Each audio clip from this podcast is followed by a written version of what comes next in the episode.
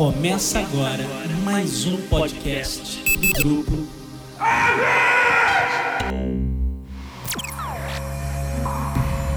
Set a course for the neutral zone. Warning, we have entered neutral zone. Warning, we have entered neutral zone.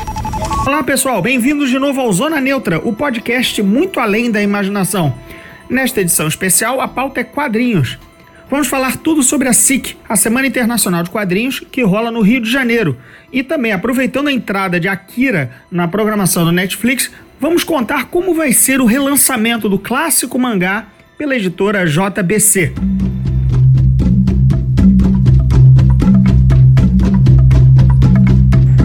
Bem, Akira é um épico cyberpunk, né, criado pelo Katsuhiro Otomo e ambientado em Neo-Tóquio, depois dos eventos de uma terceira guerra mundial. Às vésperas das Olimpíadas, um integrante de uma gangue de motoqueiros, ele, ele sofre um acidente e desperta poderes psíquicos latentes. Esse é o, esse é o estopim da grande trama de Akira. No, no Japão, o mangá ele foi publicado entre 1982 e 1990 e colecionado depois em seis volumes. Já nos Estados Unidos, ele foi publicado pela Marvel, mas via o selo Epic Comics, justamente na época do longa-metragem animado, que basicamente adapta a primeira parte da história. O, o anime é de 1988 e ele foi o primeiro título do gênero a ter assim um grande destaque no circuito mundial de cinema. E também ele também foi feito pelo Katsuhiro Otomo, que era o autor do próprio mangá. A versão da Globo, que foi publicada aqui no Brasil, ela era em cores e com o nosso sentido ocidental de leitura, né? E ela, na verdade, esse material foi baseado no da Epic Comics da Marvel e não do original japonês. E as capas nacionais, na época, elas foram redesenhadas por um dinamarquês radicado no Brasil chamado Kim Olof, que foi uma encomenda da própria editora Globo. Então a gente está prestes até a primeira edição de Akira no Brasil igual a essa, esse original japonês.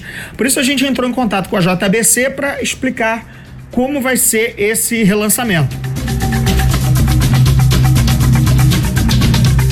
Então, gente, estou aqui direto dos estúdios dos, da redação da JBC com o homem mais poderoso do mangá no Brasil, que é o Cassius Medawar, que vai dar uma palhinha pra gente sobre, enfim, a republicação agora em formato super luxo, né, é, do, do Akira no Brasil. E aí, Cássio, tudo bom? Bem-vindo ao Zona Neutra. Fala aí, Gordirro, beleza? Muito obrigado pelo convite e obrigado pelo mais poderoso aí, gostei dessa. Pois é, tá, vai virar o Kaneda Tetsuo do, do, do Akira no Brasil. Você sabe, né, cara, é um dos meus quadrinhos preferidos do mundo, assim, né? Tá na minha, tá no meu top 10 fácil e, pô, é uma puta uma alegria para mim saber que eu vou poder editar esse quadrinho no Brasil, né? A volta do Akira ao Brasil. Então vamos contar o passo a passo. Foi uma coisa que você correu atrás aí na, na JBC. É, explica aí um pouquinho. Tá. Uh, na verdade, assim, né? É, acho que Akira é um quadrinho que todo mundo gostaria de, de publicar no Brasil, né? É, eu conversei já com muita gente de outras editoras e todos gostariam. Uh, desde que eu entrei na JBC há quatro anos, eu sempre falei para eles que, pô, a gente tem que tentar, não podemos deixar de tentar o Akira. Mas como todo mundo sabia, a licença não estava aberta, né? O autor não queria mais liberar o Akira porque por incrível que pareça, o Otomo é, não gosta dos desenhos antigos dele. Não só do Akira, mas dos outros HQs dele antigos. Então não tinha licença aberta.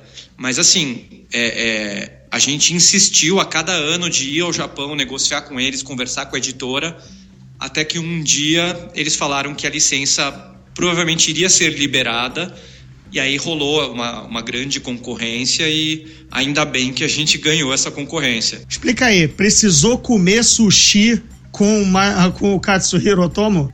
Olha, não, não precisou. Teria sido incrível. Apesar de eu não gostar de sushi, imagina se eu tivesse me encontrado com o Otomo, que incrível, né? Muito bem, a JBC pegou o Akira e como é que vai ser esse lançamento para o público brasileiro, que pelo que vocês já deram um anúncio e tudo mais, vai ser completamente diferente da versão da editora Globo, que foi, na verdade, uma re reedição da, da versão americana do, do mangá, né? Então vamos lá. Isso, exatamente. Agora, assim, primeiro, claro, tá, tá, um, tá um lançamento enrolado, né? Porque já faz um ano e meio que a gente fechou esse contrato, é, já pagamos, né? E não foi pouco. E até agora os caras ainda não forneceram pra gente o material de reprodução pra gente poder fazer. Por quê? Porque tanto a editora quanto o próprio Katsuhiro Otomo estão envolvidos na remasterização desse material ele ficar o melhor possível, porque na verdade não é só no Brasil que ele vai sair de novo, né? Ele vai sair de novo na França e já em alguns outros países que negociaram. Então eles estão fazendo o melhor material possível para que saia uma edição nova bacana. Agora, em relação a formato, sim, ele vai ser bem diferente do que saiu lá da editora Globo, que era uma versão americana, né? Ele vai sair é, num formato grande, que é um formato 17 por 24, que é um pouco maior do que o formato americano, que é, que é como saiu no Japão. É, ele vai ter por volta de 350 páginas em cada volume. Vão ser seis volumes, em seis volumes completa a coleção, preto e branco e com leitura oriental, né? Que é a leitura da direita para a esquerda, como são publicados os mangás hoje. É, esses são todos os detalhes que a gente já contou e que eu, que eu posso falar por enquanto, mas vai e obviamente a, a tradução é direto do japonês, né? É direto. Sim, exatamente. Todos os mangás da JBC são feitos com tradução do japonês e a Akira não poderia ser diferente. Então, você vai ter o texto o mais próximo possível do original japonês. Você já leu esse material original ou você foi criado na, com a republicação do material americano? Então, eu já li três versões do Akira. Eu li essa versão que veio para o Brasil da editora Globo. É, depois eu li a edição portuguesa da Meribérica, que eu, que eu tive acesso, acabei conseguindo comprar a coleção portuguesa. E eu li, não inteiro, mas eu li metade da coleção, a última coleção que saiu nos Estados Unidos, pela Kodansha, que já era uma versão preto e branco, também num volume, num volume é, maiorzão, assim, né? Então eu tive acesso a essas três versões mas o material direto do japonês, como a gente vai fazer agora, eu ainda não tive acesso. Eu estou esperando para ler exatamente a nossa versão e editar o mais próximo possível. E as tuas opiniões é, pessoais quanto, quanto ao filme? Até porque o gancho da tua participação aqui no Zona Neutra é exatamente a entrada do, do Akira no, no, Netflix, né? Então tem toda uma geração que podia não conseguir ver o filme, caçar o filme com facilidade, né? Agora uhum. tá, enfim, ao, ao, ao apertar de um botão para ver em qualquer Smart TV. Então é o seguinte, qual é a tua impressão do, do filme e se te levou a procurar o, o, o mangá, enfim. Me conta um pouquinho aí do, do Cassius e Akira, o longa-metragem. Bom, é, eu gosto bastante do, do longa-metragem. Na verdade, quando ele saiu, o mangá já era publicado no Brasil, né? Aquela versão da Globo. Então, para mim, teve uma sensação de, de complemento, assim, uma coisa complementar a outra. E é óbvio que quando eu assisti a primeira vez, eu era muito mais moleque, eu vi no cinema, né? E eu tive aquela sensação de que, poxa, é muito legal, mas não é tão bom quanto o mangá, né? Porque é claro que é um, é um mangá de, de um monte de volumes condensado em um filme de duas horas, né? Duas horas e pouco. Mas hoje eu entendo a importância que teve essa animação. É, essa animação do Akira é, é, disseminou muito o mangá na, na, nas Américas, né? E, e é uma animação incrível. Ela passa de verdade é, é, o clima do mangá, né? Você tem todos os elementos ali. Então, cara, eu acho sensacional é, ter entrado no Netflix, tanto Akira quanto Ghost in the Shell, para que a galera que não teve acesso a isso tenha, né? E consiga ver o que, que os caras fizeram naquela época já de dois ícones da, da cultura japonesa, né? É, porque se você pensar que eles são quase separados por, por por, por 10 anos, são 7, né? Porque o Akira Isso. foi de 88 e Ghost in the Shell é de 95, né? É, em termos de hoje em dia, isso é pré-história, basicamente, né? Especialmente para uma pois é. geração é. que é de agora e que cresceu com animes mais, é, animes mais desculpa, infantilizados, né? Enfim, é Sim. Sailor Moon, é, é, Pokémon, né? Não era, não é, não é, não é Sailor Moon, não é Pokémon, né? Não é nem Cavaleiros do Zodíaco, era outra parada, né? O buraco era bem mais embaixo. Pois é, são, são filmes bem mais adultos, né, do que a galera tá acostumada, né? E só que é engraçado porque é, é, esses que você citou é só porque eram os que mais chegavam ao Brasil. Mas coisas no estilo Akira, Ghost in the Shell sempre existiram no Japão, né? Em alguns momentos chegaram ao Brasil.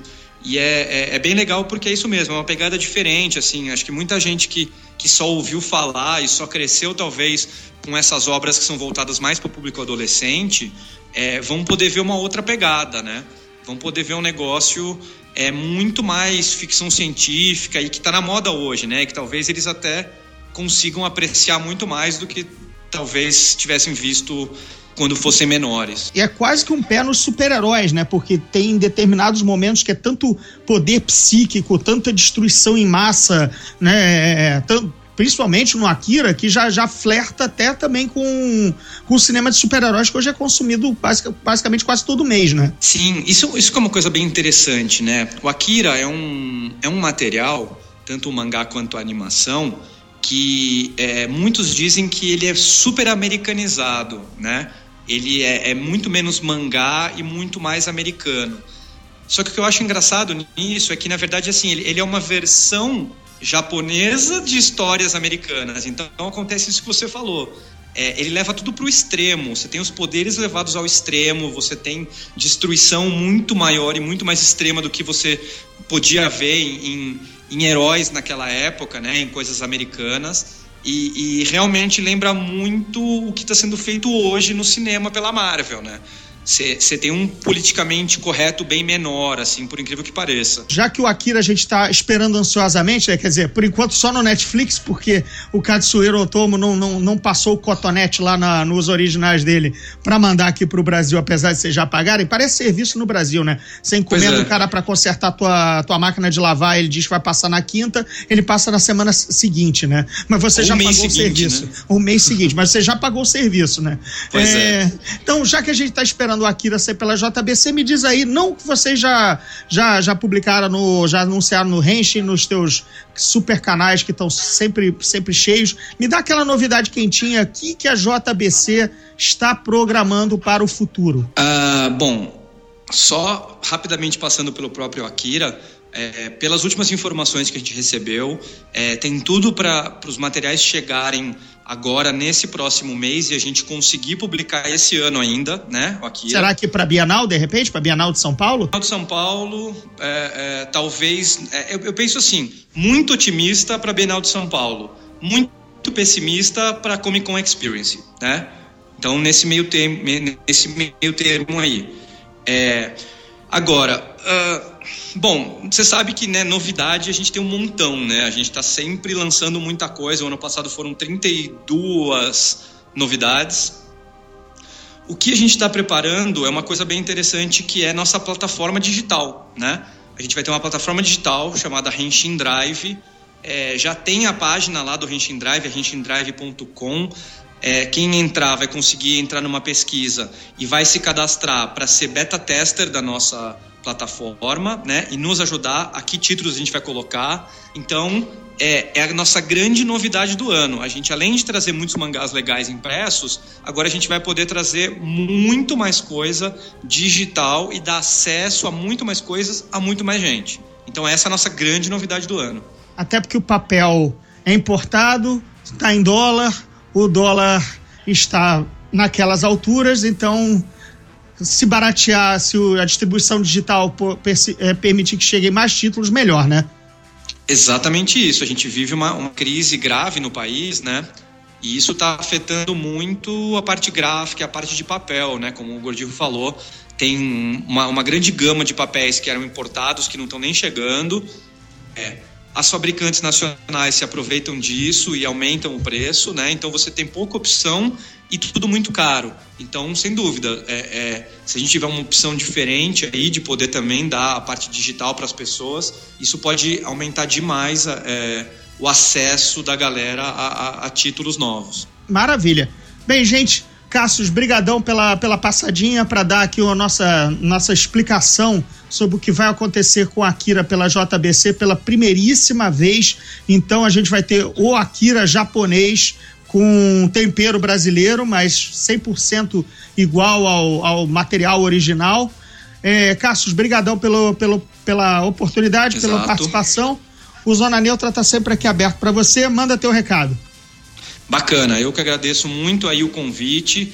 É, espero que a galera aí, se você não conhece muito, leia mais mangás. Tem muito título diferenciado aí para todo tipo de público, vários mangás adultos. Se você quiser saber mais aí, entra em mangásjbc.com.br. Você pode me seguir no Twitter e no Facebook, Cássius Medawar. Então é só arroba Cássius Medawar. Você vai me achar lá e eu sempre estou divulgando os nossos títulos. E em breve, Akira. Então, é esse o recado que eu deixo para vocês. Espero que vocês curtam aí os mangás do JBC. Valeu, valeu, Cássio.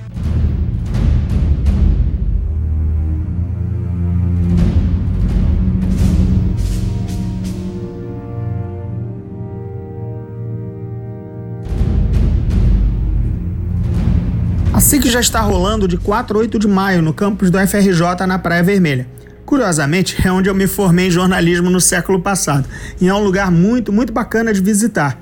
A, a grande atração é o desenhista inglês David Lloyd, responsável pela arte de V de Vingança, de Alan Moore. Isso mesmo, ele é o criador daquela icônica máscara de Guy Fawkes, que veio a ser usada pelo grupo dos antisistemas como Anonymous, Black Blocs e o movimento Occupy. Uh, quem fala com a gente é o professor da Escola de Comunicação e organizador da Semana Internacional de Quadrinhos, o Otávio Aragão. Então, Otávio, conta aí, qual vai ser a da Semana Internacional de Quadrinhos? É a SIC, né? Aliás, eu tô, tô doido pra. É, primeira mão, tô doido pra acabar logo o evento pra poder dizer que I'm so sick. É, I'm sick of the sick. É, mas a, a, Semana Internacional de Quadrinhos, ela é uma tradição. Na verdade, a Semana de Quadrinhos da UFRJ é uma tradição que vem de 2006. E aconteceu diversas vezes. Aconteceu primeiro na Escola de Comunicação, depois migrou para a Escola de Belas Artes, depois foi feita nas duas ao mesmo tempo e agora evoluiu para uma nova versão. Está sendo apenas, tá, de novo, está acontecendo só na Escola de Comunicação, no campus da Praia Vermelha, ali ao pé do Pão de Açúcar.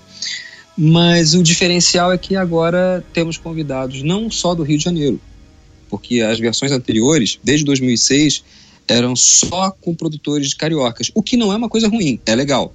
E até concorreu ao prêmio HQ Mix umas duas vezes antes, né, como melhor evento. Claro, Mas tem não... aquela cara de eventozinho regional, né? Vamos, vamos. É, essa, essa é, é, o probleminha, né? Assim, é, é legal, mas é. é. regional, né? Era. Pois é.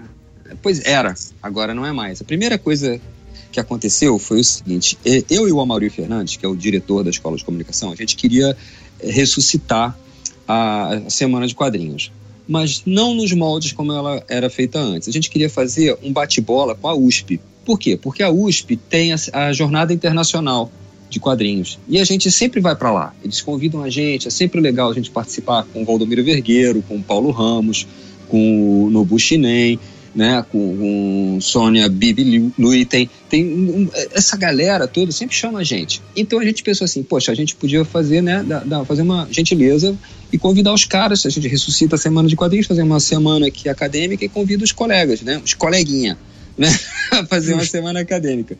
Mas aconteceu uma coisa inesperada, é sempre assim, né, a gente foi procurado por um grupo chamado 5W, que gerencia um selo de quadrinhos novo chamado Orago e que tá e cujo editor de arte agora é o Osmarco Valadão, meu velho parceiro. Sim, conhecemos, né? velho, velho Osmarco. É, e o Osmarco apresentou o pessoal da Orago para nós e a Orago veio com a ideia de vamos fazer uma feira de quadrinhos na UFRJ. Aí a gente disse, espera, vamos fazer as duas coisas? Vamos, é, mas a gente estava com essa ideia aqui, eles falaram, não, vamos fazer uma coisa maior, vamos chamar a gente de fora, senão não vale a pena.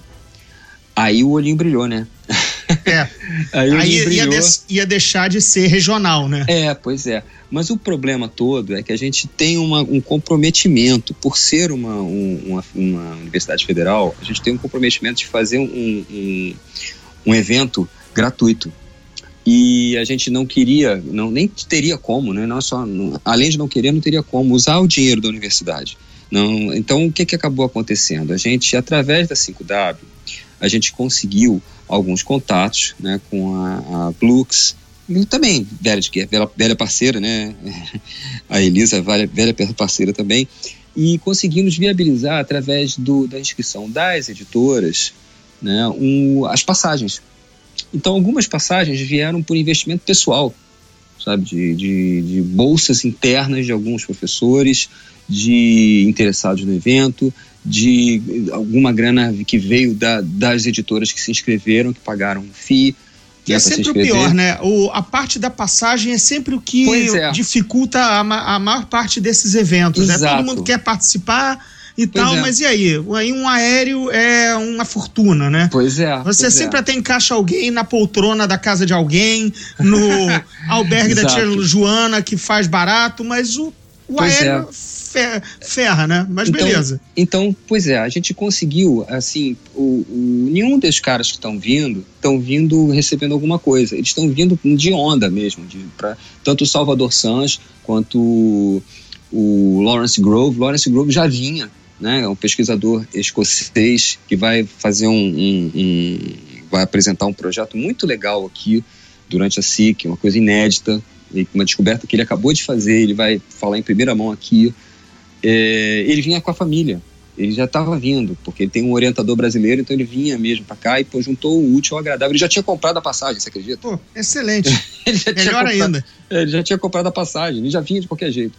Já que você puxou o assunto, hum. quem são esses caras, então, que estão vindo os, Bom, os que, quem tá de destaque? Todo mundo, é. claro, é importante, mas é. tem a série. Você sabe que os cariocas a gente sempre acaba encontrando na, de uma gibiteria ou outra, ou um evento de Bienal ou outra, né? Bom, eu vou, eu vou começar direitinho, de frente, da, da, do início para o começo, do, do começo para o fim, tá? Então vamos lá.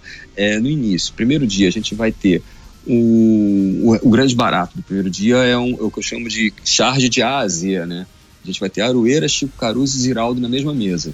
Justo. Falando sobre. Abecedário da, é. da charge. É. Isso, é, sempre lembrando que primeiro dia é quarta, dia 4 quarta, é dia 4. Então vai ser a mesa de abertura. A gente que eu queria fazer isso, que eu queria juntar três gerações. Certo. Né?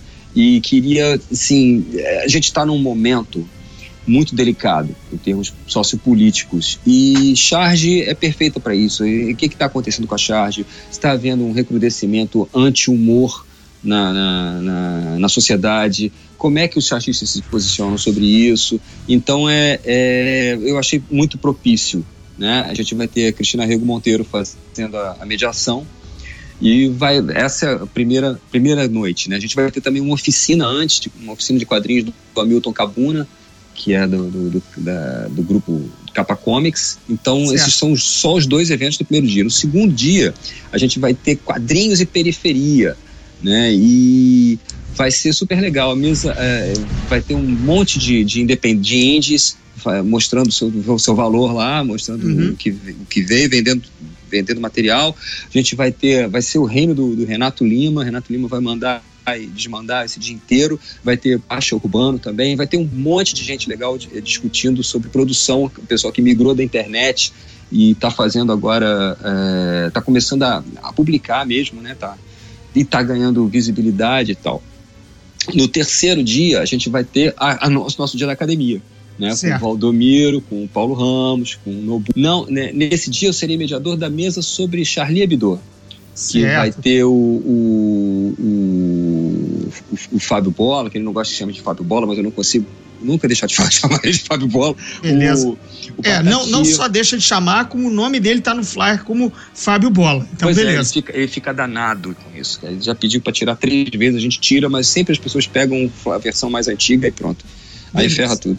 É, tem o... O, cliente é, o cliente é foda, né? Sempre pede pra alterar a arte, né? Cara, não. Assim, você, You have no idea, cara. A gente tava mudando tudo. Até o David Lloyd pediu pra mudar a imagem, cara. Que beleza. É, pois é. Pois é. E o, e o senhor, o senhor V de Vingança Pera é aí, qual calma. dia Chegarei lá, chegarei lá. Na, então a gente vai ter. Ah, sim, uma coisa que vai ter legal nesse dia também vai ser o Luciano Cunha, do Doutrinador, né? Que ele vai ter um, um, uma mesa só para ele para ele falar como é que o que está acontecendo com o doutrinador, que tem uma série de surpresas aí do, do doutrinador, né, que é um personagem que começou meio marginal ele é marginal mesmo, né? Mas tudo uhum. bem. É, e, está galgando aí outros, outros, outros parâmetros aí, outros patamares e tal.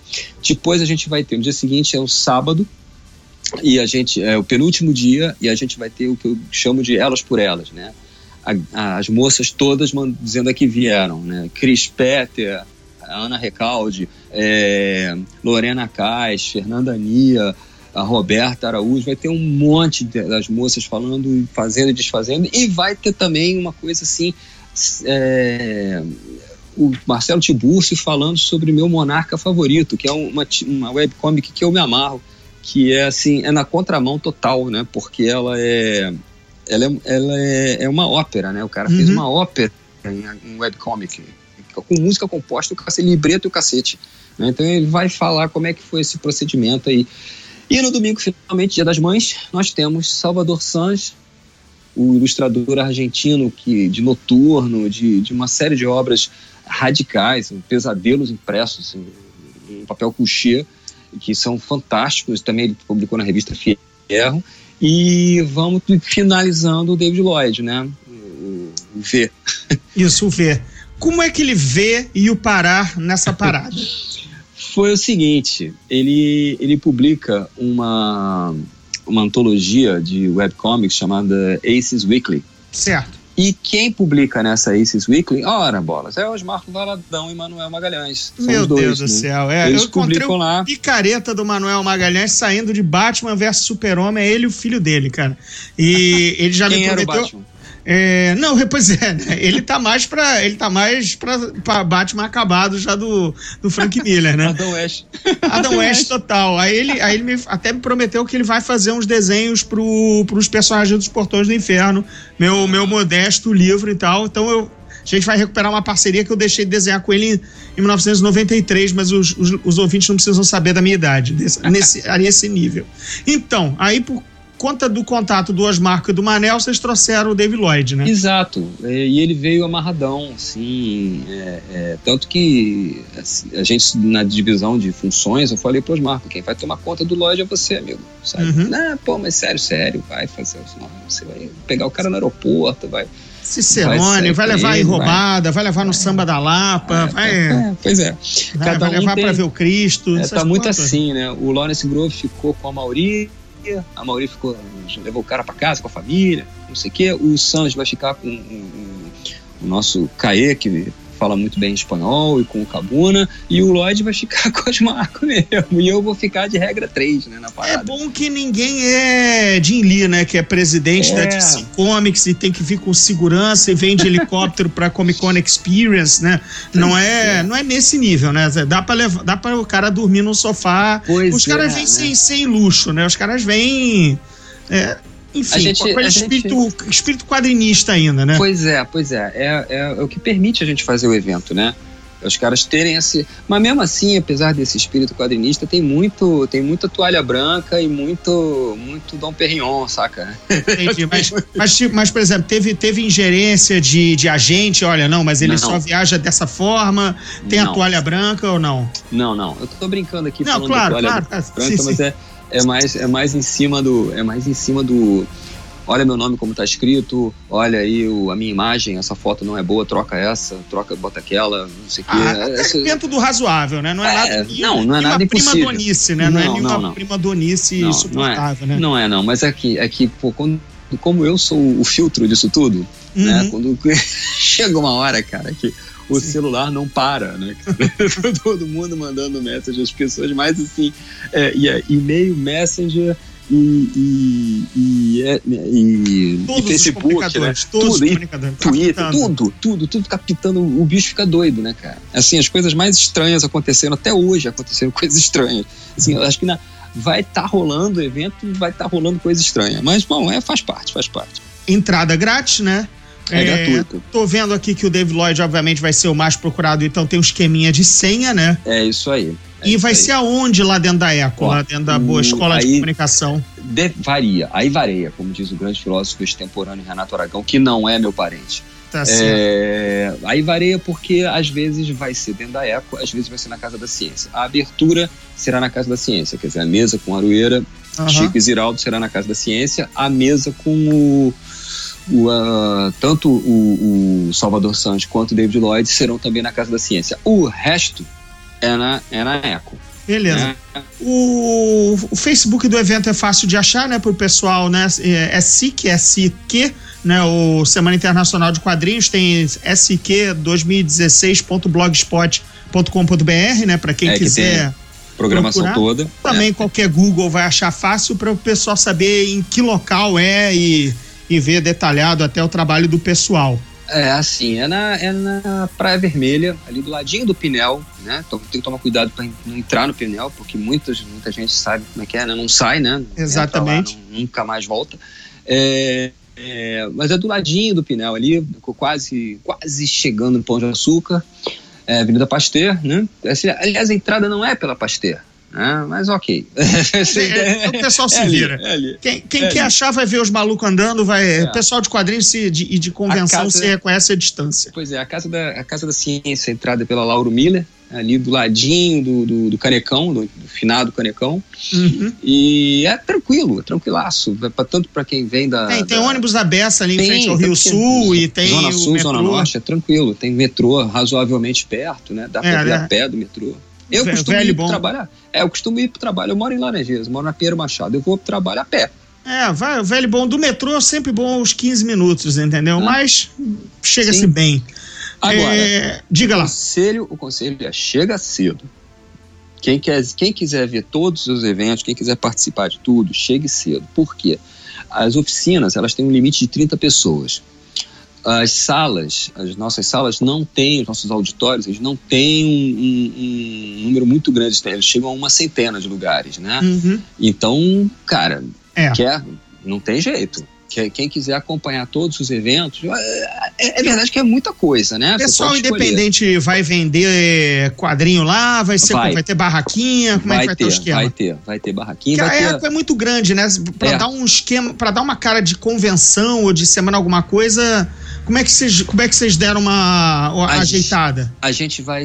As editoras, porque vai ter a, a feira do, do livro também, né? Vai ter Certo. as feiras das editoras. Elas vão ficar na, na, na entrada da Eco mesmo. A gente vai Uhum. aproveitar que o portão, aquele portão de saída tá fechado. E ali vai ser os fundos, e a partir dali, passando pela porta da Eco, vai ser a feira. Porque aí vai ser legal que não vai atrapalhar a aula de mais ninguém, né? Quer dizer, não vai Uhum. atrapalhar é, o pessoal de, de, de, de educação, não vai atrapalhar ninguém. Vai ficar só na, na Eco ali. E aí as, as editoras vão ficar ali e os independentes vão ficar para dentro da escola. Provavelmente no pátiozinho interno, né, fazendo uma feirinha ali interna. E os independentes vão de- vender suas obras, vão vender o, o- as HQs, vão, vai- as oficinas vão rolar em sala de aula. É, vai ser uma coisa muito integrada com o ambiente da universidade, entendeu? É, vai ser legal, vai ser divertido. Vai ser Maravilha. divertido. É, só para dar aquela despedida é, e também contextualizando, o, o Otávio é o homem do universo Intempol, da Polícia Temporal, que é, que é uma obra que ele criou e já vários outros escritores e amigos é, meteram o bedelho, criaram contos, criaram outros livros, outras histórias. Enfim, fala um pouquinho. Eu sei que você fala um pouquinho do Intempol, é um programa inteiro, mas tem novidade do Intempol, da Tem. Intempol para 2017. Lembrando que não é o programa da Intempol, então não temos aqueles Não. costumeiros 40 minutos para falar da Intempol. Não. Diz aí o que, que vem É, para bom. 2016. É, tem, sempre tem alguma coisa, né? Assim, a princípio, em primeiríssimo lugar é Mauiê, que é uma HQ feita por, pelo Osmarco e pelo Manuel de novo, né? Uhum. Uma espécie de continuação. Uma espécie não é uma continuação, apesar de poder ser lida independentemente do, do primeiro que eles fizeram, que é The Long Yesterday, né? Que é de 2006. Eles Certo. agora, 10 anos depois, fizeram a segunda. E tem uma terceira ainda na gaveta, quer dizer... Para 2026, imagina. É, provavelmente. É, para 2036. Mas o, o Mauiê é uma história que eu já fui. Da mesma maneira que The Long Yesterday já tinha sido publicada ainda em forma, já em forma escrita, agora ela virou quadrinhos, eu vi as artes, tá, tá muito legal, tá muito legal. E vai sair Então- por que editora? É pela Orago, provavelmente. Maravilha. É, né? por onde está o, onde tá o Osmar. O cara, o cara é editor da parada. Sim, sim, ele, vai- pois é, vai lançar dentro da. Né, é ele é o dono da padaria, o pão vai sair por ali, né, cara? Pois é, né? Então, é, é- isso é que é o legal da Intempol, inclusive, né? Uma das coisas legais, tem várias, mas uma das coisas legais é isso. A gente não tem um, não é amarrado, a marca não é amarrada a nenhuma casa editorial. Entendeu? Então nós É, o- temos. é o universo compartilhado, né? Da, da tua cabeça, é. mas com os amigos que colaboram. Pois é. E é só colocar que é um selo, isto é uma obra da Intempol e, E bola pronto. pra frente, né? E pronto. E, e claro, né? Eu tenho que dizer que eu aprovei, né? Tem não, isso. sim, sim, não. Aí você é o Jorge Lucas e o seu universo expandido, né? Pois é, pois é. Eu tenho que chegar lá e dizer que eu aprovei. Se eu não disser que eu aprovei, teremos sérios problemas legais aqui. E o Mas já- pessoal que tá chegando no universo Intempol e ouviu, por exemplo, agora, mas o que, que esse maluco tá fazendo? Qual é o hub de informações, o, o site, o CERN, onde que ele vai Ah, encontrar? Tem muitos, né? Se der uma Google usada em Intempol, cai. Né? Você Beleza. Cai, cai, na, cai na informação. Mas tem o, o Intempol Blogspot, que é o blog da Intempol, que de vez em quando eu atualizo, de vez em quando nem sempre. É, mas tem- ó, já é uma boa que já sempre pois quando é. sai alguma coisa na mídia Não. e tal, um podcast, já é, dá uma é. dinamizada, já coloca é, um link lá. É, pois é. E tem também a nossa página no Facebook também, Intempol na- no Facebook também, também é mole de achar, é só digitar Intempol, é facinho. É, tem o Twitter do tam- da Intempol também. E, cara, você, se você der uma Google usada, você vai ver que tem um monte de coisas, né? Tem o meu romance, que é de 2013, já, já tem três anos, O Reis de Todos os Mundos Possíveis, que foi a última publicação na, no- na série, Certo. que é da editora Draco. certo. Antes teve a minha HQ, o Pra Tudo Se Acabar na Quarta-feira, que, que é de 2011, também saiu pela Draco. Ou seja, assim, de dois em dois anos tem alguma coisa. Tem um entendeu? produtinho novo, né? É, de dois em dois anos tem alguma coisa. Aí as pessoas perguntam, ah, mas tem que ler tudo? Não, não tem que ler, não tem que ler tudo. Lê o que você quiser. Entendeu? Sim, não- não- uma coisa não está ligada à outra. A minha visão da Interpol não é a visão do Osmarco, que não é a visão do Carlos Orsi, que não é a visão. É, é, tá a gente se cita, né? A gente cita um ao outro, mas não, não tem uma necessidade de ficar tudo engruvinhado, entendeu? Tudo uma coisa ligada à outra. Eu volto a dizer, eu não estou fazendo Perry Rodan. Não estou fazendo. É, é, eu sou, eu sou, como já me disseram, eu sou o melhor editor do mundo. Eu deixo tudo. Que beleza. Ah, A casa da, da mãe Joana. É, porque, cara, minha intenção. Não é que eu deixe tudo, não deixo Não, tudo. claro, Mas, assim, mas o, o que. é- Se eu olho pra história e digo assim, pô, ela contradiz tudo que eu escrevi até hoje, mas ela é maneira, pô, fica aí, entendeu? Sim, Diz que Você não, é um vai, não vai descer a mão de ferro em cima. Não, né? é, é um universo alternativo. A viagem no tempo, legal é isso. Tanto é que no meu romance, no, no Rei de Todo Mundo, Todos os Mundos Possíveis, eu, eu simplesmente limei tudo que eu não gostava das histórias dos outros. É, pô, é bom, é bom, é confortável o trono, né? Eu limei. Simplesmente disse, não, isso não é, não, nada disso aconteceu e tal, e pronto. E o que aconteceu foi isso aqui. Vocês estavam estavam enganados. Não aconteceu nada disso. Maravilha. Otávio. Brigadão pela participação aqui no Zona Neutra. A gente com certeza se fala aí ao longo desse, des- da existência do podcast. Você é sempre uma mina de ouro, uma fonte de coisas bacanas que acontecem na ficção científica e no quadrinho do Rio de Janeiro. É, vou tentar dar um pulinho lá, de repente pego uma sonora bacana com o David Lloyd, a gente nunca sabe nessa vida. Vou tentar estar lá. Beleza? Tá Então, bom. as, galera, as informações estão aí. Otávio, manda teu, teu recado, faz aquele último convite. Olha, é para aparecer na SIC de 4 a 8 agora, tá batendo na porta já. É, apareçam lá, vai ser muito legal. É na Escola de Comunicação, na UFRJ, ali na Praia Vermelha. Não é na Ilha do Fundão, vejam bem, não é na Ilha do Fundão, é na Praia Vermelha, na URCA, perto do Pão de Açúcar. E vai ser ótimo, vai ser fantástico, vai ter de tudo um pouquinho e é de graça. Melhor ainda, gibi, universo de gibi, quadrinho, tudo de graça, quem não quer. Otávio, obrigado pela participação. Até a próxima. Abraço. Valeu.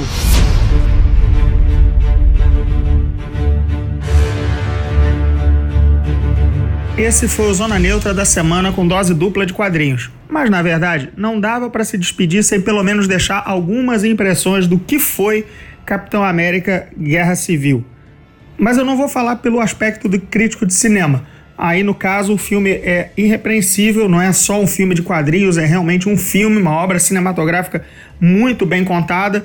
Mas eu quero dar aquela pensadinha e no ponto de vista de realmente de quem aprecia gibi, de quem coleciona quadrinhos do Capitão América. É impressionante como esses irmãos russos que pegaram o Soldado Invernal no segundo filme do Capitão América e nesse terceiro eles conseguem imprimir ainda mais aquela cara do gibi, da fase do Capitão América do Ed Brubaker, que para mim com certeza foi uma das melhores fases do personagem, porque misturava exatamente o lado de espionagem muito forte e com uma ação irrepreensível. No caso, o que a gente viu no Guerra Civil é exatamente aquela pegada Borne com trama, desenvolvimento de mistério, reviravolta, descobertas, mas sem deixar de ter ação. E a ação também não, deixar, não deixou de ter uma história instigante que te prendia na, na, na, ponta da cadeira, tentando desvendar e saber o que, que ia acontecer a seguir. Que era exatamente a coisa de thriller de espionagem que o Ed Brubaker fez na melhor fase do Capitão América dos últimos anos.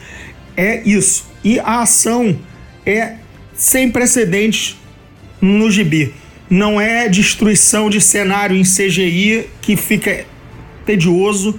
É, o grande combate no aeroporto tem uma lógica, tem uma, tem uma narrativa interna ali, os personagens estão dialogando, tem, tem desenvolvimento de personagem na troca de socos, que era exatamente também o tom Marvel, de sempre ter balão é, entre uma porrada e outra, explicando é, conduzindo a trama, conduzindo o, o, a curva narrativa de cada personagem. O que é mais impressionante, aquela cena você pode assistir de várias formas, tanto pela, pela pancadaria quanto pelo que está acontecendo a, por trás de cada pontapé, por trás de cada porrada. É impressionante como esses dois caras conseguiram fazer a o filme é Jason Bourne com super-heróis.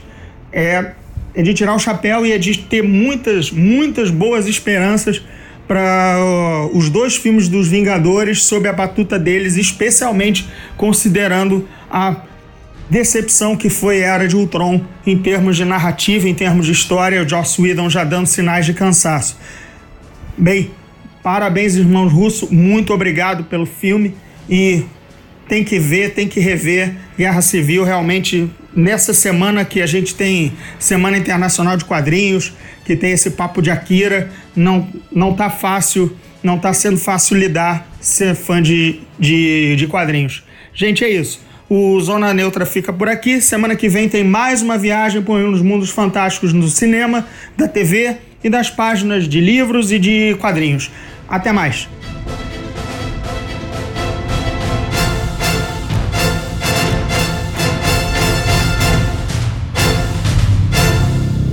Esse podcast faz parte do Epiccast, do grupo.